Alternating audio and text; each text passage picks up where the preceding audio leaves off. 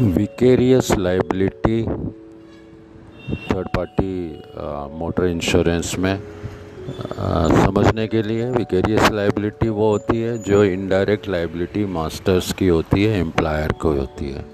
Employer जो है उस हर एक्शन के लिए जो उसका एम्प्लॉय कर रहा है कार्य के दौरान वर्किंग पीरियड में जो भी वो एक्शन कर रहा है वो उसके मास्टर के बिहाफ पे करता है। तो मास्टर एम्प्लायर जैसे कंपनी है एजेंट कोई काम कर रहा है तो एजेंट की किसी भी एक्शन के लिए कंपनी ज़िम्मेदार रहेगी। तो जो भी ये एम्प्लायर हैं, वो इनडायरेक्टली उसके लिए ज़िम्मेदार हैं। जैसे गाड़ी मालिक है, एक ड्राइवर को गाड़ी चलाने को दे रहा है ड्राइवर ने एक्सीडेंट कर दिया है तो माना जाएगा कि उसके लिए इनडायरेक्ट रूप से अंडर विकेरियस लाइबिलिटी ओनर भी जिम्मेदार है। Thank you very much